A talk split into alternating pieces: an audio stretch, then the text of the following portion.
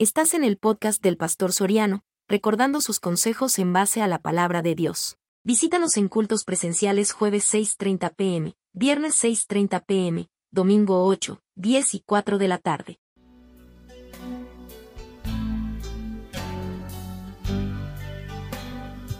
Ok, mis hermanos, así sentaditos, vamos a orar y, vamos, y prepare el capítulo 6, versículo 4 en adelante y vamos a entrar de lleno. Padre, y buen Dios, te doy gracias en esta noche. Gracias, mi Dios, por este estudio bíblico, porque tú me puedas dar pedagogía, sabiduría, control, gracia, soltura y sobre todo, Señor, temor y conocimiento que viene de ti para poder hablar nada más lo que sea de beneficio para tu pueblo. Gracias por todo, porque en ti y solo en ti somos más que vencedores. En el nombre de Cristo Jesús he orado. Amén y amén. El versículo 4 de Gálatas 6 dice, así que cada uno someta a prueba su propia obra y entonces tendrá motivo de gloriarse solo respecto de sí mismo y no en otro. Este versículo nos indica así, pero de entrada, que tú y yo podemos gloriarnos solamente en la obra hecha por Cristo Jesús en nuestra vida. Pero esto está fácil. Nada más habría que dar una, una vuelta al pasado y saber de dónde nos recogió Dios. Si te puedes gloriar en eso, es en lo que Jesús ha hecho en tu vida a través del tiempo que has permanecido en Él. Y de todo lo que Dios ha venido obrando en cada uno de nosotros. Pero no a consta de otro. No gloriarte de que otro fracasó. No gloriarte de que otro la regó. No gloriarte en que otro lo hizo y tú no lo vas a hacer. Nadie sabe nada. Nada está escrito. Hay veces uno entre más abre la boca, más rápido se puede callar uno porque puede cometer los mismos errores que otros hacen. Cuando la Biblia habla específicamente aquí en la palabra gloriarse, tiene que ver en aquello que es exclusivo de Dios. Y cuando nosotros, por ejemplo, hemos sido transformados de esta vida, ¿de qué tenemos que gloriarnos? De nada. Solo pusimos nuestra confianza y nuestra fe en Jesús. Y Él comenzó a operar un cambio en nuestra vida. Comenzó a hacer un proceso que se llama regeneración en nuestra vida. Y hoy por supuesto que estamos orgullosos. Hoy por supuesto que estamos contentos. Hoy por supuesto que estamos alegres de lo que Dios ha hecho. Y si sabemos que nosotros lo único que tuvimos que hacer es ser obedientes a ese llamado, entonces bastaría ver nuestro pasado. Bastaría ver nuestro pasado para poder realmente ver la operatividad de Dios en nuestra vida. ¿Por qué? Porque todo lo que tenemos lo debemos a Él. Y todo aquello que en el mundo hicimos, lo hicimos porque no conocíamos a Dios. Pero en este caso no, no tenemos que compararnos con otros porque eso no es válido dentro de la Biblia. Porque si te comparas con otro hemos sido enseñados que puede ser Puede ser tan bajo el otro que te vas a deprimir. Y te puede dar mucha euforia si te crees, que has superado al otro con el que te comparas. Entonces, de ninguna de las maneras es válido que tú hagas esto. ¿Por qué? Porque siempre vas a ser más pequeño o más grande. Pero ¿a dónde te va a llevar eso? A ningún lado. La vanagloria humana, dime dónde lleva la vanagloria humana. Yo leía con tristeza, por ejemplo, una persona tan guapa, pues, eh, tan linda, llena de dinero, llena de fama, como la señora Winnie Houston. ¿va? E, eso no es lo que, lo que me trauma, sino que ella muere por una sobredosis de droga, porque según ella, según su testimonio o, la, la, la, persona que le escribía su biografía, dice que ella no podía encontrar el amor verdadero. Así es, decía la señora Winnie Houston, que ella no podía encontrar al hombre, al hombre que la valorara, al hombre que la apreciara, que la amara. Pero eso no es lo que me, que, me, da a mí, me da a mí la sensación de falsedad de este mundo, sino que hace más o menos dos semanas su hija también murió. ¿Y qué? Lo mismo. Lo mismo. Su hija, la que heredó todos los millones, la que heredó todas las, cosas que su mamá había hecho. ¿Y, y qué? Tomó el mismo camino. El mismo camino de que las drogas. Estaba internada haciendo unas sus cosas en una clínica de desintoxicación. Y salió para morirse. Ahí tenemos a la señora, señora esta Alejandra Guzmán, que tanto vuelo le ha dado con sus canciones, su rebeldía y diciendo y hablando, famosa. Su hija que es lo mismo, internada en un lugar de desintoxicación. Una cipota que a sus 15 años ya iba a las mejores fiestas de Nueva York, Miami, en el desorden ya se cruzaba con droga. ¿Qué es eso? ¿Cómo se van a gloriar esa gente de tenerlo todo? Pero cuán infelices son. ¿Ah? Esa gente tiene poder, esa gente tiene dinero, esa gente tiene fama. Y bueno, ¿y cuántos le aplauden? ¿Cuánta gente quiere un autógrafo de esa persona? ¿Cuántos quieren hablar un, minuto con ellos? Tomarse una foto. ¿Y qué? ¿Para qué esa vanagloria? Si al final terminamos como cualquiera. Para allá vamos. La muerte nos está esperando. Y la muerte, en el final de la muerte, ahí qué fama puede haber. ¿Quién se acuerda de Michael Jackson hoy? Nadie solo el día que ha muerto. ¿Quién se acuerda de Elvis Presley hoy? El día que murió y celebran otra vez y levantan otra vez la ofrenda floral. ¿Quién se acuerda del señor John Lennon? Se cree que este, este es el mejor, el cerebro detrás de los Beatles. Pero ¿qué pasó? Él dijo un buen día, nosotros somos más populares que Jesucristo, dijo John Lennon, en su fama de venir por Norteamérica y levantar las expectativas no solo en Europa, sino en América. Levantaron un revuelo y con él comenzó la rebeldía. Y cuando dijo somos, somos más populares que Jesucristo, firmó su deceso. Es el único de los Beatles que está muerto. El señor Cassius Clay, Cassius Marcelo Clay, antes, después Mohamed Ali, uno de, los, ah, uno de los boxeadores más grandes, si no el mejor boxeador que ha existido libra por libra de los pesos pesados. No había pelea de él que no fuera en aquellos tiempos que era millonaria, de lo mejor. Él decía que era el más grande, que como él no había otro. O sea, se unió al islamismo, cambió su nombre por, por el de Mohamed Ali. ¿Y cómo terminó? Con el mar de Parkinson. Un hombre que no puede valerse por sí mismo. Un hombre que tienen que cuidarlo a esta edad. ¿Dónde está la fama? Michael, perdón, este Mike Tyson. ¿Cuánto ganaba Mike Tyson por pelea? 100 millones de dólares y del primer trompón de Río. Sentando y a la gente. Del baño venía la gente. Entrando venía la gente. No le gustaba este tipo de boxeador porque entraba como que era la momia negra, todo loco. Pero del primer trompón sentaba al cliente y ya había terminado el 100 millones. ¿Quién se lo acabó? Se casó con una muchacha que le tiró el ojo y casi le quitó tres cuartas partes de su, de su vida. Y hoy, ¿quién es el señor Mike Tyson? Aparece en pequeñas, pequeñas series de televisión. Ahora incluso hasta se atreve a firmar, ¿cómo se llama? Autógrafos por una cantidad específica. ¿Por qué llegar a tanto? 100 millones de dólares por una pelea. Y no hizo una. Habían de 50, de 75, de 25 la menor. Y todo ese dinero que se hizo usted. Usted y yo nos podríamos acabar este, un millón. No, con un millón sería feliz yo todos los días, agarrando de cinco en cinco, de billetes de a 100 y de a 100, y va de, va de darle. No me los acabo. No me acabo un millón en, en toda, como si dijera yo, ofensiva, en toda mi cochina vida no me la acabo. Estuviera ahí dándole, va de darle y darle, no me lo acabo. Pero esta gente va, comienzan a invertir en, invertir en negocios que les dicen, comienzan a hacer esto. Y esas personas que los asesoran son las que se quedan con sus pedazos, son las que le atrapan sus finanzas. ¿Qué queda de la fama de esta persona? ¿Qué queda de la gloria de esta persona? Nada. Nada. Lo que me encanta de Cassius Clay y Mohamed Ali es que él no, no se hizo el reír de Estados Unidos. Nunca volvió a salir. Nunca le ha gustado que le hayan tomando fotos. Nunca le ha gustado a los actos que lo han invitado para, para darle algún premio y dice no voy. Porque no me puedo exhibir en la condición que estoy. No le voy a permitir al público que me vea. ¿Cómo terminó el presidente de los Estados Unidos? Ronald Reagan. ¿Cómo terminó?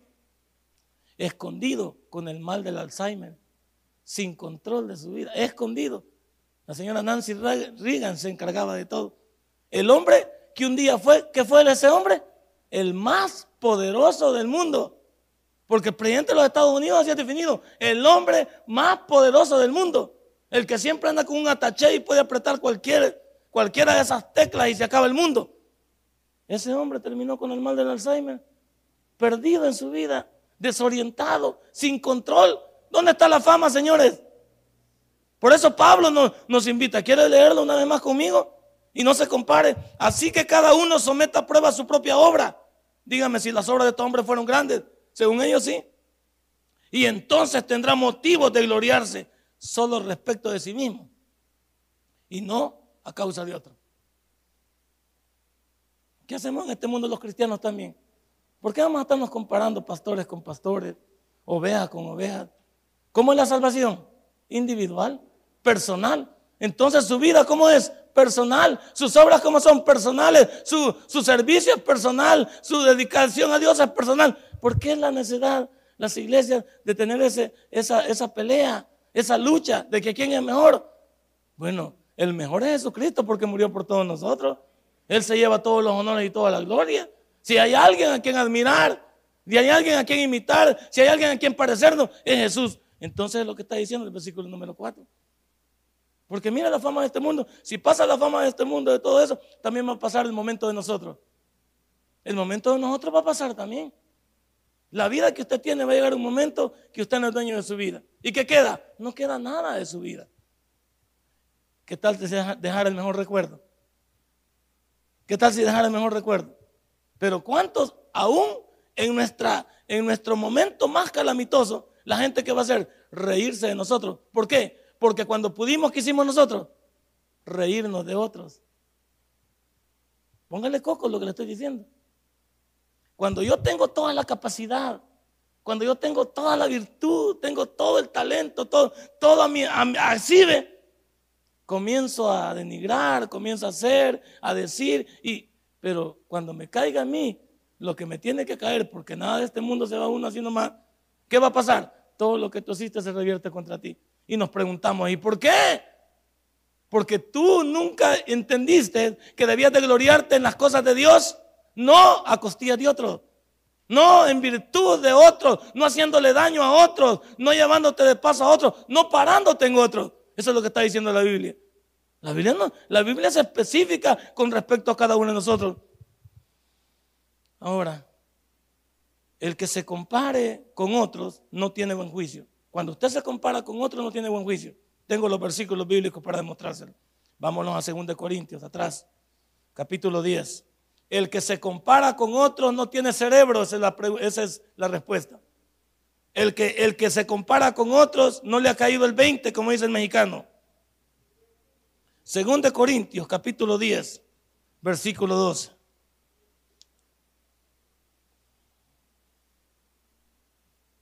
Segunda de Corintios, capítulo 10, versículo 12. ¿Lo tiene? Porque no nos atrevemos a contarnos ni a compararnos con algunos que se alaban a sí mismos pero ellos midiéndose a sí mismos, por sí mismos y comportándose consigo mismos, no son más.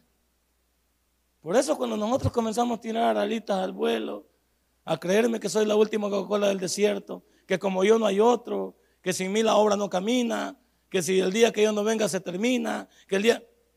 No, no sabemos aquí a quién estamos atados. No sabemos quién tiene el control de la obra. No sabemos que el dueño de la obra se llama Jesucristo. Y los demás que somos en las manos de Dios. Instrumentos somos. Instrumentos. Y, eso sí, debe darle gracias a Dios que nos escogió como instrumentos, no mereciéndolo. Él nos escogió como instrumento, no mereciéndolo. ¿Dónde está tu gloria? ¿De dónde venimos, va? Solo, solo la secuela de dónde venimos y todo el lastre que dejamos atrás es para darle gracias a Dios y decir, tú eres el único que de las cenizas hiciste algo bueno. Cuando las cenizas no representaban nada, tú levantaste un ser que te sirviera, que te adorara, te glorificara y lo utilizaste para ser tu siervo, para ser tu mensajero, para ser tu apóstol, en el sentido de la palabra, en el significado. Ahí está. ¿Qué nos vamos a creer ahora?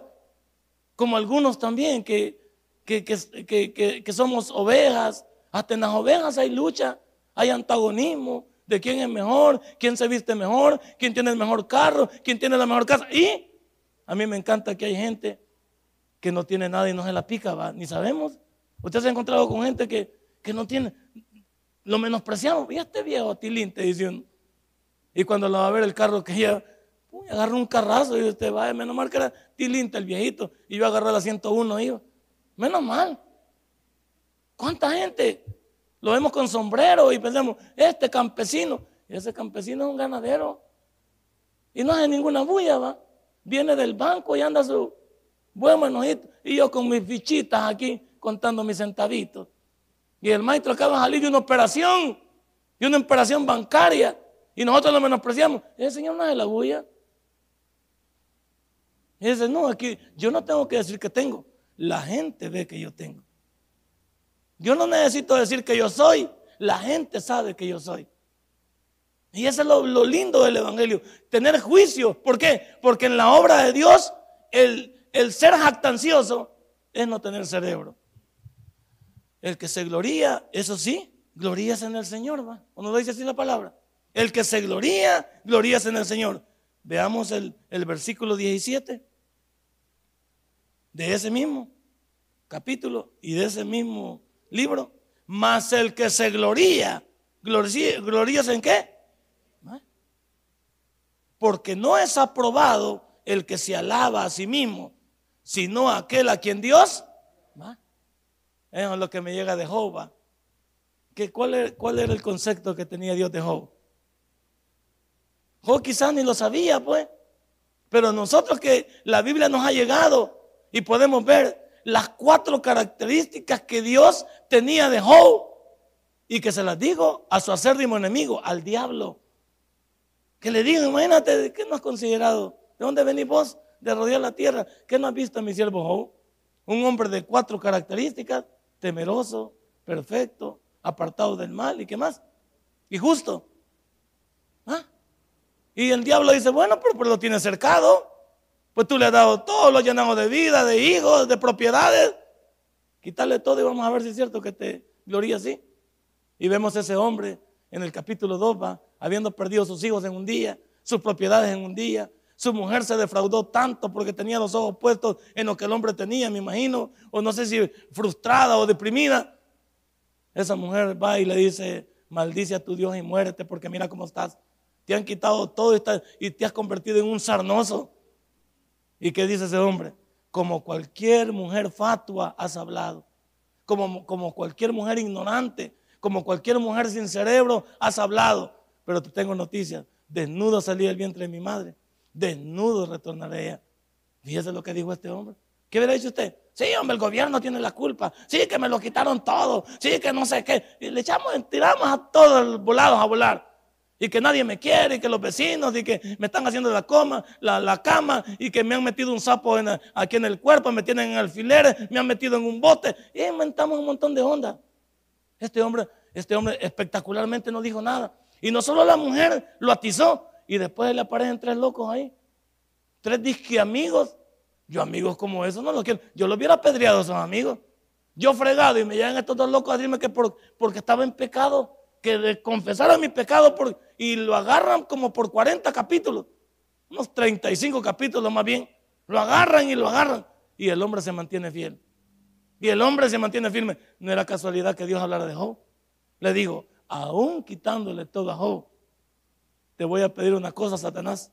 No le toques su vida para que vos mismo te dé vergüenza de lo que Job va a poder hacer. Y vemos a este hombre en el capítulo 40, 41. Y dice que este hombre, ¿cómo fue? Doblemente bendito. Cuatro veces más. ¿Por qué? Porque esperó en Dios. Y ese hombre, si tenía algo que gloriarse, en Dios. Perfecto. ¿En qué te glorías tú? ¿Cuáles son las cosas en tu vida que de verdad vale la pena gloriarse en ella. ¿Cuál es, ¿Cuál es el concepto que Dios tiene de nosotros como creyentes? ¿Tendrá el mismo concepto de Job? Como dicen en mi pueblo, Dios guarde. Dios guarde con Ave María. Entonces, ¿qué, qué, qué, somos nosotros? ¿O qué representamos? Si alguien se gloria, gloria en el Señor. ¿Tiene usted los atributos de Job? los atributos de José, los atributos de Daniel, hombres que rompieron el molde, hombres que no fueron iguales, ni Salomón se ha parecido a Daniel, el hombre más sabio antes y después. Ni Salomón se ha parecido a José. Imagínate, a Jeremías. O sea, bastaría ver esta calidad de hombre que hay en la Biblia. No solo los que fracasaron, los hombres que se entregaron a Dios a pesar de las vicisitudes de la vida. A mí Jeremías me deja con la boca abierta. Es el único profeta de la Biblia que vivió, que pasó todas sus profecías por su cuerpo. O sea que te estoy diciendo yo que Jeremías vivió cada una de las profecías en su mismo cuerpo. Por eso yo creo que Dios al final del, libro le pregunta algo que si a mí me preguntara Dios sería un privilegio. Le pregunta a Dios a Jeremías, ¿quieres irte con los que van a venir a conquistar a los judíos o quieres quedarte tú por aquí? Y le dijo Jeremías, no, yo ya hice todo lo que tenía que hacer. Este pueblo de rebeldes no ha entendido. Déjame viviendo por aquí cerquita de Egipto. Ahí me voy a quedar viviendo y, dicen que Jeremías vivió tranquilito por ahí. Pues se había trabajado para el Señor, pues se había entregado al Señor. Jeremías fue un hombre que por eso Dios, imagínate, preguntarle a un hombre, ¿quieres irte o quieres quedarte? Decide, te voy a dar, te voy a dar chance. ¿Qué le parecería si Dios nos pudiera decir a nosotros aquí? ¿Quieres quedarte aquí en Merliota o te quieres ir conmigo? Te quiero quedarme otros 80 años viviendo aquí usted. Y te dice el Señor, ¿y haciendo qué? ¿Y haciendo qué? Otra de las cosas que debemos de ver ahí es 1 Corintios 9, 16. ¿va? Démosle vuelta a la Biblia. A mí me encanta que la Biblia me hable. Me encanta que la Biblia me diga, ¿qué estoy haciendo bien y qué estoy haciendo mal? Y no importa, Dios siempre tiene las respuestas más absolutas que debemos de conocer. 1 Corintios 9, 16. Pues si anuncio el Evangelio, dice Pablo, no tengo por qué gloriarme, porque me es impuesta necesidad. Y hay de mí si no anunciar el Evangelio. Es que el Evangelio no es si quieres. ya lo dijimos ayer en el discipulado. ¿Cuál es la palabra que Dios le dice a su pueblo? Ir. ¿Y ese qué es? Dentro de, dentro de idioma nacional como lo conocemos nosotros, o dentro de la gramática, ¿qué es ahí? Es un imperativo. Es una orden. Entonces no le está pidiendo Dios que si por favor quiere ir. A Pablo le dijo, vas a ser el apóstol de los gentiles. Vas a llevar el evangelio a aquellos que no tenían esperanza en otro tiempo. Pero ahora tienen esperanza a través del mensaje que tú vas a llevar de mí. Pablo, es que yo, una de las cosas que me queda a mí atrofiado el cerebro es, es que Pablo, cada una de las cosas que le hizo a los cristianos en su momento, Dios también lo hizo a él pasar por lo mismo para que viviera un poquito de la leche que él había vertido también en los demás. Pero es un hombre que nunca se acobardó. Y la única vez que, que llegó a Dios para decirle, Señor, tengo este aguijón, que no sabemos qué es, si es una enfermedad, si tenía algún problema con su, con su espalda, porque muchos lo habían latigado. Acuérdese que a él le habían caído 40 azotes menos uno para seguirlo castigando. No sabíamos era su problema de voz, algunos creen que tenía su problema de voz, algunos creen que tenía alguna su enfermedad del momento, del tiempo. Y este hombre en un momento le dice, Señor, ayúdame con este hijón que tengo en la carne. Y el Señor le dice, al Pablo, al hombre más representativo después de Jesucristo y el Espíritu Santo en el Nuevo Testamento, no hay otro como Pablo, no hay otro, ni Pedro, ni Pedro. ¿Y cómo le dice Dios a Pablo? Bástate de mi gracia. ¿Y qué dijo Pablo? Puchica yo que sirvo, puchica yo que diezmo, porque ahí somos los cristianos, puchica yo que voy, yo que llego primero, voy a pan y chocolate. Este no dijo nada. Este se quedó como? Sí, porque calladito usted es más bonito, le digo al Señor. No vayas a decir nada, no vayas a llevártela de bravo, como nosotros que protestamos. Por eso, quizás una de las cosas que nos van enseñando es cuando nos pasen cosas en la vida, ya no protestemos. Simplemente digámosle al Señor, guíame a saber qué quieres hay que encontrar unos momentos, ya no protestemos, no aleguemos, no pongamos el grito en el cielo, no salgamos a contarlo. Digámosle al Señor, Señor, ¿cuál es el trato que tienes conmigo? Ah? Tranquilo, aquí voy a esperar en ti. Ya no salgamos con el pito y el tambor. Y, y, de todos modos, ¿quién nos va a entender? Nadie nos va a entender. La, ¿Cuál es la palabra famosa de la gente? Pobrecito el pastor. Y ya con eso ya me harté, pues. Ya con eso ya estuvo, ya salí, pues. La gente solo trata de, de minimizar a uno. Pobrecito. Y con la palabra pobrecito, ¿qué hacemos? Mejor vayamos y contémoslo a Dios. Vayamos y preguntémosle a Dios. Vayamos y digámosle, Señor, ¿cuál es tu propósito? De todos modos, si de día a día me entregué a ti y todo lo que yo tengo, tú me lo has dado. Señor, yo no tengo por qué alegar que cada una de las cosas que pasan en mi vida es porque tú las has permitido o tienes algo que enseñarme con lo que está pasando. ¿Ah? Hasta nos ayuda a, a ser menos infelices, a no estar diciendo, el Señor no me quiere, es que yo, y ese hermano que acaba de venir, y mire cómo está de próspero, y yo que tengo como seis años aquí, ni, ni un carrito me ha caído, no me cae a mí ni un trabajito. ¿Cuántos se, se ponen a llorar? ¿Y qué es eso? Ese es un lamento. Pero para el Señor debe ser diferente. Y Pablo dice, a mí no, no es que yo quiera predicar el Evangelio, es que debo de ir. ¿Cuántos de ustedes, vaya, hagamos una prueba, cuántos de ustedes quieren levantar para ir a trabajar? Hacia la neta. No hay algunos que decimos que no. Yo a veces siento que un día de esto no sé qué pasaba. Tenía una clase que dar y sonaba y sonaba el, el, teléfono. Pero yo en el mío pensé que mi mujer era la que tenía que ir a trabajar.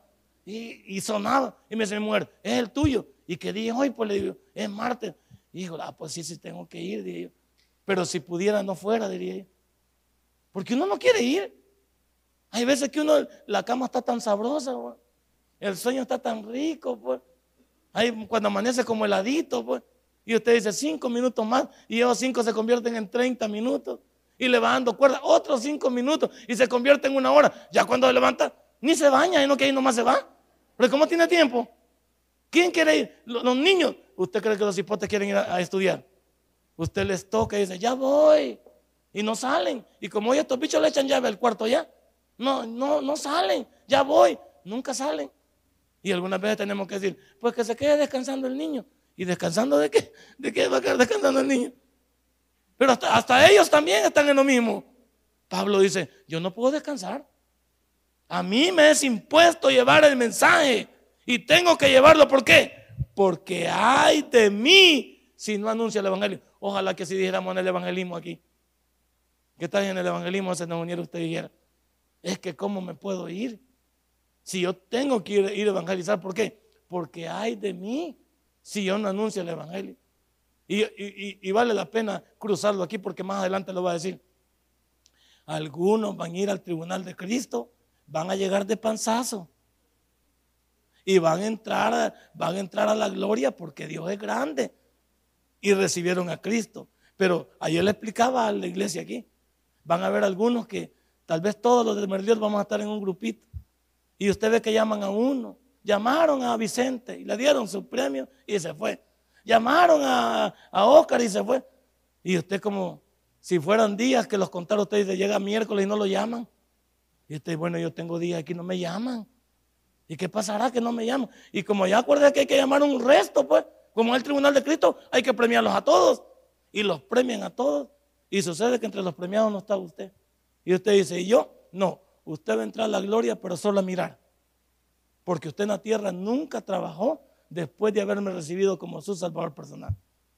No, Señor, porque no sabía. Como no, si el predicador te explicaba que después de haber recibido a Cristo, las obras cuentan para el tribunal de Cristo. Antes las obras no cuentan para la salvación. Y el Señor te va a decir, ¿qué hiciste por mí en la tierra? ¿A qué te dedicaste en la tierra tú?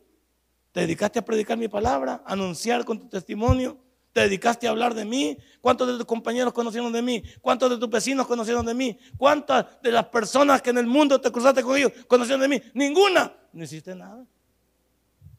Ahí tengo un sermón yo que se llama Cristianos Avergonzados. En el cielo, pero de panzazo. En el cielo porque tenemos, eh, Él nos ha prometido que somos salvos. Lo único gratis en la Biblia, que te quede aquí, lo único gratis en la Biblia es la salvación. Si ves todas las promesas, tienen una condicional. O sea, si, tú haces lo que la condicional dice, tienes derecho a lo que te llama la Biblia. Entonces, ¿cuántos de nosotros aquí? Ay, de nosotros en anunciaremos el Evangelio. ¿Cuántos de ustedes nunca han ganado un alma para Cristo? Ni saben qué es eso.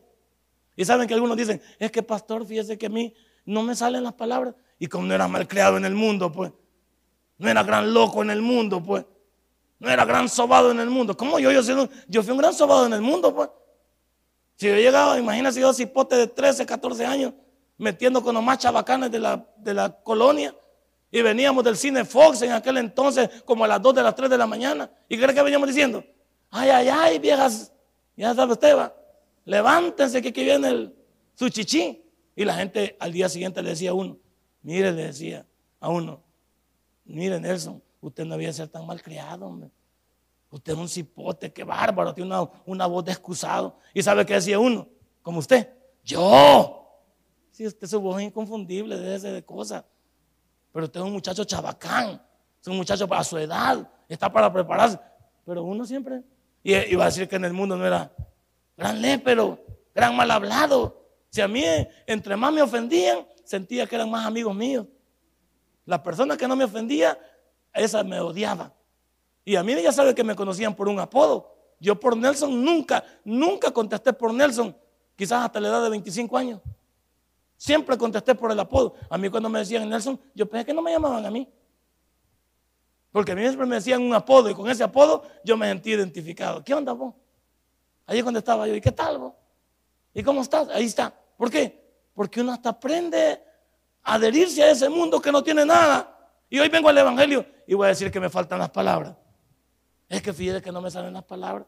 Es que yo soy dundito, fíjate. Es que a mí, como dice el pastor, me faltan 20 para el dólar. Y ahí va usted tirando sus excusas. Ni usted mismo se lo cree. Ni usted mismo se lo cree. En todo lo que dice Pablo, hay de mí si no anunciar el Evangelio. ¿Y cuántos estamos perdiendo el tiempo no haciéndolo? Pudiendo gloriarnos en el Señor, no lo estamos haciendo. ¿Qué más dice ahí? Veamos el 10:31 de ese mismo de ese mismo 1 Corintios 10:31. Siguiente capítulo. Si pues coméis o bebéis o hacéis otra cosa, hacedlo todo para gloria de Dios. ¿Por qué hablaba esto Pablo? Ah, leyendo el contexto. Porque estaban peleados hasta con la comida. Estos de Corinto tenían una pelea así que si podían comer esto, que si podían comer lo otro, y estaban como Pedro allá en el libro de los Hechos. No quería entrar con Cornelio porque veía que un lienzo bajaba y subía con diferentes tipos de comida y que le parecían inmunda a él. Y Dios le dice, no llames inmundo a lo que yo he bendecido a partir de hoy. ¿Y cuántos de nosotros, eh, como Pablo aquí, que escribe esta, e, esta porción, dice, bueno, si vas a hacer algo, hacerlo en el nombre del Señor y gloria en ella. Si lo que vas a hacer en Dios tiene gloria, hacerlo porque vale la pena. Gloríate en tu evangelismo, gloríate en tu testimonio, gloríate en tu lectura bíblica, gloríate en tu oración, gloríate en tu vida cristiana, gloríate en eso, si es que tienes la capacidad de hacerlo. Si es que sabes que eso realmente viene del Señor. También este capítulo 4, imagínense el capítulo 4, es una llamada al sano realismo. Oiga bien lo que estoy diciendo. Este capítulo 4, versículo 4, es una llamada al sano realismo. O sea, ¿qué nos llama? Hey, no vivas en, no vivas en, un, en un cristianismo espíritu flautico. Baja la tierra porque somos mortales. Y entendé que a, que a pesar que no somos del mundo, pero habitamos en este mundo. Como una hermana que me vino a decir, mira hermano, me dice, ahí en, me pusieron una, un, un complaint, ¿cómo se llama? Me pusieron una, ¿cómo se llama? Una queja, correcto. Me pusieron una queja eh, en mi empresa porque yo trabajo en Super Selecto. Pero cuando venían ahí personas y traían tamaña pata de elefante, la hermana no le quería agarrar para poner el precio. Porque decía que era cristiana. Y yo le digo, hermana, pero es su trabajo. La pata de elefante no es para usted. ¿Usted la llevar para la casa? ¿O la está sacando para usted? Si la pata de elefante es parte de su trabajo, no me venga a decir que usted no puede agarrar la pata de elefante y pasarla. Si solo la está pasando, no está prestando un servicio. Usted está en el mundo, pero la pata de elefante no es para usted. Pata de elefante es una, es una botella de guaro. Para los que no saben, es un alcohol. Entonces, y este hermano me decía, es que no se puede. ¿Cómo que no? Usted tiene que hacerlo. Ahora, para no verse en esas circunstancias, pídale a Dios que la reubiquen en la empresa o que o, busque otro trabajo. Pero no puede dejar ese trabajo ahorita porque usted vive de eso. Y usted debe ser inteligente y ser sabio. Es como el hermano, usted usa armas. Imagino que esta arma cochina la tiro ahí y se parte de su trabajo. Y si no anda de todo modo en el aeropuerto, no anda con su arma usted, ¿qué va a hacer? Pues le van a dar Juan. Usted, de acuerdo, usted se ha puesto como vigilante, esa arma tiene que usarla cuando en su trabajo tenga que utilizarla. Pues. Pero usted que dice en su oración, me imagino, en la mañana, Señor, primero Dios que no tenga que usar este volado. Esa es su oración. Pero si un día tenía que sacarla, hay que sacarla porque no le van a dar a usted. Pues. Ahora, Dios sabe que ese es su trabajo, que usted no lo está haciendo, no lo está haciendo porque quiere hacerlo, pero es que también le están cancelando por eso. Imagina que la hermana no, este volado no, y sale con una Biblia. Es que no está en culto, y no está en el culto, está trabajando. Esta es mi arma, ¿ve? No, los mañosos no entienden de eso. Y él va a estar en un lugar donde es, un, donde es una persona que dedica a eso. Entonces, ¿cómo van a salir con bayuncada? Eso es no tener cerebro uno para entender qué es en este mundo. Y que Dios también lo entiende. Pero si, si uno pudiera reubicarse, bueno, qué bueno. Dice, gloríese en todo lo que haga. Por supuesto que sí. Pero vengamos al realismo. ¿Qué dice 2 Corintios? Déjeme verlo. Romanos 12.3 Romanos, Romanos 12.3. Esto nos va a hablar un poco ya del realismo. Que no creamos que porque somos cristianos no dormimos. O porque somos cristianos no vamos, no vamos a enfermar. O porque somos cristianos no podemos morir. O porque somos cristianos no podemos ser asaltados. Tú te equivocas, vives en un mundo. Y ese mundo está rodeado de Satanás. Y Satanás es un ángel de luz y es nuestro acérrimo enemigo. Y cualquier cosa se nos puede cruzar. Pero Dios es bendito para tenernos. 12.3. 12, 3. Acuérdense que hoy tartamudo, ahí la R me falla. 12, 3. ¿Lo tiene? Dice, digo pues, por gracia, que me es dada a cada cual que está entre vosotros, que no tenga más alto concepto de sí que el que debe tener, sino que piense de sí con cordura, conforme a la medida de fe que Dios repartió a cada uno. ¿Acaso cada uno de aquí no sabemos lo que somos? Y no es pecado saber qué soy yo. Si usted es una persona que trabaja en maquila, ¿cuál es su problema de decir, más bruto sería yo si trabajo de contador general? Decir que usted no sirve para nada. Eso se llama menosprecio. Y eso es tomar ventaja. Pero aquí cada uno en la vida que se dedica, nada vergüenza. Es parte integral de una vida. eso es lo que yo me dedico. Y no denigra. Que yo no pude alcanzar ciertos objetivos en mi vida por X, Y, Z, cosas y situaciones en mi pasado, esa es parte de mi pasado. Pero en el presente, yo debo de saber quién soy yo. Porque una de las partes más integrales de una persona es su identidad. Y la identidad significa quién soy yo, cómo me llamo. Es el nombre, es lo más dulce al oído de un ser, de un ser humano. Porque significa que te están identificando entre todos los demás. Y la gente sabe quién eres tú. Pero no importa lo que la gente sepa de ti, sino qué sabes tú de ti mismo. Porque hay unas personas también que, tienen una autoestima. Y, yo creo que la autoestima es lo que permite que otros se aprovechen de nosotros. ¿Sabías tú eso? No vengamos con la casaca de que hay que ser humilde y que alguien te va a agarrar de base. La humildad no es producto de que un malcriado te agarre de pato. A un malcriado se le puede parar el carro rápidamente con palabras respetuosas. ¿Cuántas veces yo he andado bromeando con usted? ¿Cuántas veces le he dado la oportunidad yo a usted para que se dirija a mí así? Si usted me insulta a mí, me está permitiendo que yo le insulte a usted. Porque el respeto al derecho ajeno es la paz. Y donde termina, mis derechos comienzan los de los demás. Uno, uno como un día yo, eh, esa frase no se me va olvidar, en el bus Iba yo y, esas frases para alguna gente son ofensivas. Hey, maestro, hágase para allá. ¿Cómo que maestro? Me dijo el maestro. ¿Cuántas veces tenía yo a robar? Me dijo. Ya te voy a ampar tu trompón. Me dejó quieto. Me dejó quieto. Porque la palabra maestro significa como que alguien es, te está enseñando algo, es algún ejemplo para ti, eh, te ha tomado de modelo. ¿O qué? Yo no soy tu maestro, me dijo. Y me va respetando como en Estados Unidos, pues uno anda también, se quiere hacer simpático con los morenos. Y el moreno, el moreno de Estados Unidos, no le gusta que le digan ni, nigger, ni le gusta que le digan negro, bien entienden ellos. Y como nosotros somos más despercudidos que ellos, no que estemos más blanquitos, pero estamos más despercudidos. Entonces, entre el chele y ellos estamos nosotros. Entonces ellos a nosotros no nos quieren. Así nos pueden tirar bolas, pero no, no están a gusto porque consideran que nosotros estamos un poquito más despercudidos. Y un buen día yo andaba con un, de estos morenos que me andaba traineando. Y yo me quiero hacer el simpático, como uno aprende las palabras más fáciles, las malcriadezas y, la, y, las cosas que, están en el medio. yo le digo, hey, hello, buddy. Entonces, cuando ¿qué, qué buddy? ¿De qué? Me dijo. Yo no soy tu pariente ni ninguna cosa que te parezca. Me que, y a mí van a pegar mi trompón también. Y le digo, como no sé los significados, por no saber de uno que está diciendo. Él me dijo, yo no soy tu primo, ni tu chero, ni tu amigo. A mí no me estés tuteando. Yo soy tu jefe aquí, así me dijo. Yo soy tu jefe y te ando traineando. Así es que me vas hablando bien. ¿Me dejó como me dejó? Es que en la vida usted se puede dar a respetar. La humildad no es producto que un malcriado lo agarre de base. Si un malcriado lo agarre de base, si usted le da chance que se lo acabe, se lo va a acabar. Pero si usted tiene las palabras, ahora, si a usted le gusta que lo avergüencen, agarre. Hay veces también uno aguanta porque hay que aguantar. Hay momentos que sí. En trabajo, que gente que le toma la ventana. Pero aún así, uno debe saber qué, qué le dice Dios que va a hacer.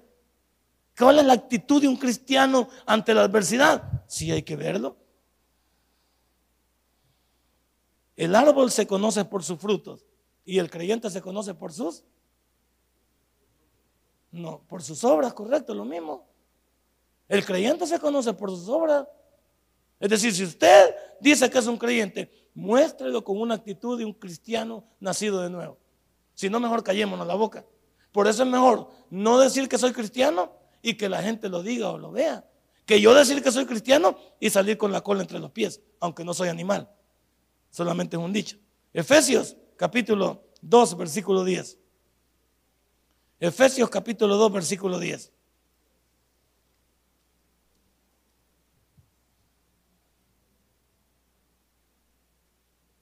Dos días de Efesios.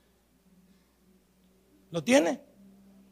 Porque somos hechura suya creados en Cristo Jesús para buenas obras, las cuales Dios preparó de antemano para que anduviésemos en.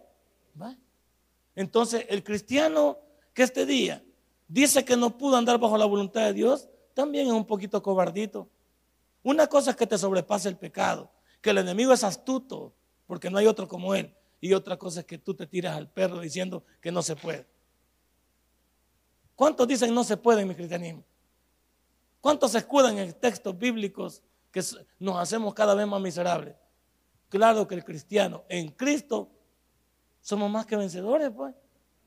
Pero ¿cuántos de plano piensan que sus vidas no tienen sentido? Mire lo que dice Santiago capítulo 2 para hablar de las obras y de la fe. Santiago se creía que, que eso era una carta. Lutero le llamó a Santiago la carta de paja. Porque creía que Santiago competía con romanos desde el punto de vista de Pablo. Y decía Lutero que Santiago estaba contradiciendo a Pablo y nada que ver. Lo que Santiago va a decir en el capítulo 2, versículo 14 en adelante es, alguien no puede decir que tiene fe si no lo demuestra con su actitud en la vida. Yo puedo decir que tengo tanta fe. ¿Cómo se me nota que tengo tanta fe? A través de mis hechos. Si mis hechos no generan esa fe, entonces yo, de plano, que solo, veo, vivo en una burbuja como Michael Jackson. Mire lo que dice aquí el 2.14 de Santiago y hace bien la pregunta. Hermanos míos, dice, ¿de qué aprovechará si alguno dice que tiene fe y no tiene obras? ¿Podrá la fe nada más salvarle? Vaya, vamos a hacer caso. Pongámoslo, pongámoslo en vitrina para que usted entienda el versículo 14. ¿De qué sirve que Jesús haya ofrecido la salvación? ¿Qué tiene que hacer la humanidad? Venir a Él. Pero qué gente dice, ¿cómo dice la gente católica, la católica recalcitrante y el montón de gente que no quiere hacer nada? Le dice, si usted se muere hoy, ¿a dónde iría?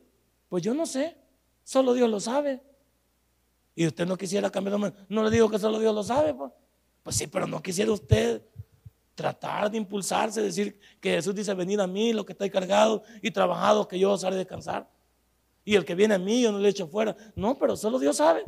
Bueno, Dios ha dicho en la Biblia, de acuerdo a Romanos 3 en adelante, que cada uno debe decidir venir a Él y confesarlo con su boca y decir que Él es el Señor. Si Él ha ofrecido la salvación, pero si usted no acciona en obra para ir a Él, la salvación la perdió porque usted no quiso activar, venir a Jesús. Hay una acción, hay una parte de mi vida que debe moverse hacia Él. Dios quiere, sí, pero quiero yo. Y Santiago está diciendo lo mismo. Y mire cómo sigue siendo el 15. Y si un hermano o una hermana están desnudos y tienen necesidad de mantenimiento cada día, y alguno de vosotros les dice, id en paz, ¿cómo le decimos los hermanos nosotros a alguien que está necesitado? Hermano, véngase, vamos a orar. Eso no es así. Si yo tengo cómo ayudarle, ¿por qué no le puedo ayudar? Aquí cuánta gente viene, como este chalón no entiende de quién es quién.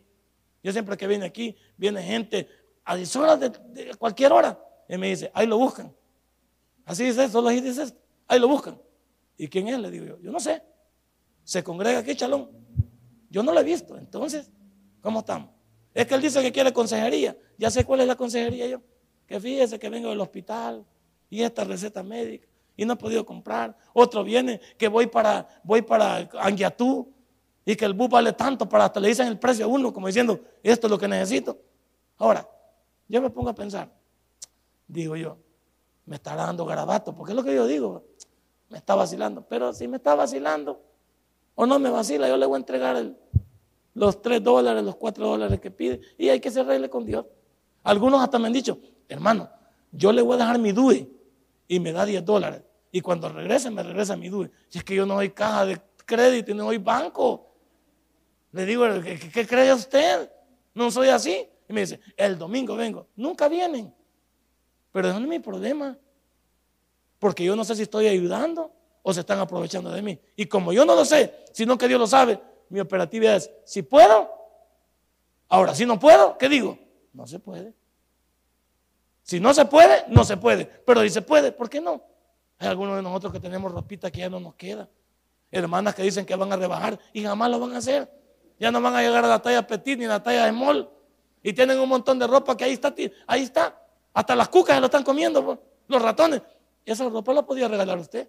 Y hay tanta gente que le podía quedar ropita bonita. Pero usted no la quiere regalar.